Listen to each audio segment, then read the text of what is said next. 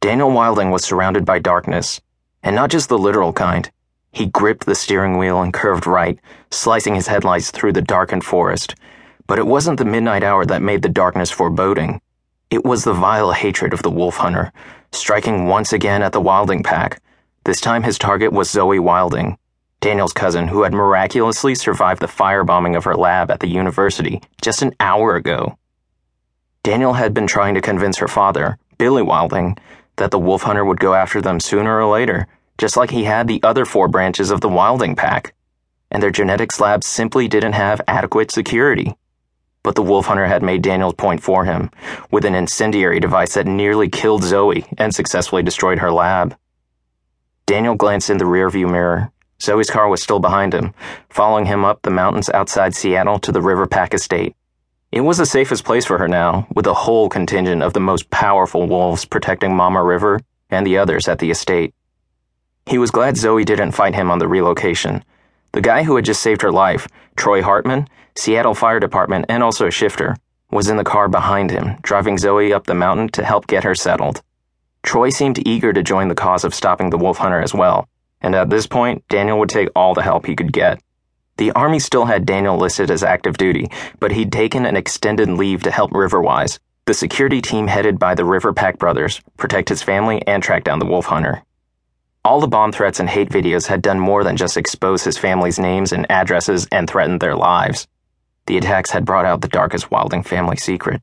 The wolf that broke up the Wilding pack long ago in his grandfather's generation wasn't a wolf at all, but a witch. There had always been rumors, but when his brother Noah had revealed he was a white wolf, a hybrid witch wolf with amazing powers, that had pretty much nailed it down. Daniel had no love for witches before he knew one was responsible for breaking up his family.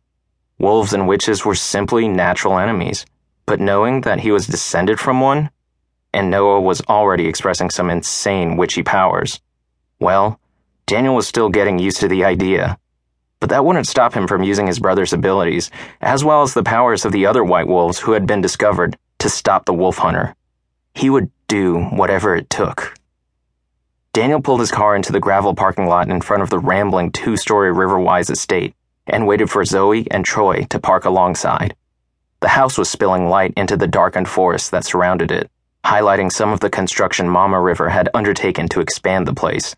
The estate was already large, with horses out back as well as several private cabins. But she was taking a stand against the wolf hunter's threats and making room for more wolves, like Troy and Zoe, to find a safe haven here. Lights danced off to the side of the house, sending an eerie white blue glow to the tips of the trees. It was crazy late, but Noah and the others must still be practicing trying to master their powers. The White Wolves were a kind of elite special forces team Daniel was pulling together something that wasn't widely known in either the Wilding or River Packs, much less the public. As soon as Zoe and Troy got out of their car, Daniel waved them over, beckoning them toward the field. Troy, I thought you might want to see what we've got going on here. He gave his cousin a small smile. And Zoe, I don't think you've seen this in action before. They had to be exhausted, but he figured Zoe might sleep a little easier, knowing the kind of firepower they had up here at the estate. She and Troy followed him out to the practice field on the side of the main house. All three of the white wolves were out in the middle of the low cut grass. His brother Noah was tossing blue orbs of magical energy back and forth with Caden, their cousin Tara's new mate, who was also formerly with the Seattle Police Department. The third white wolf, Owen Harding, was ex Army and had served with Noah before they were both captured and experimented on by the government they served. Those experiments had triggered the white wolf in both of them, and while Daniel had been subjected to some of the same serums, he'd only gotten a single dose. Noah had been in the cages for weeks, and Owen nearly a year. That, combined with the knowledge that a white wolf witch hybrid lurked in Daniel's ancestry, made the whole thing feel like a ticking bomb. On the one hand, having another elite wolf to command brilliant balls of magical blue energy might help with the fight. On the other hand, Daniel had zero desire to be a witch, or in any way similar to the grandfather who broke up his family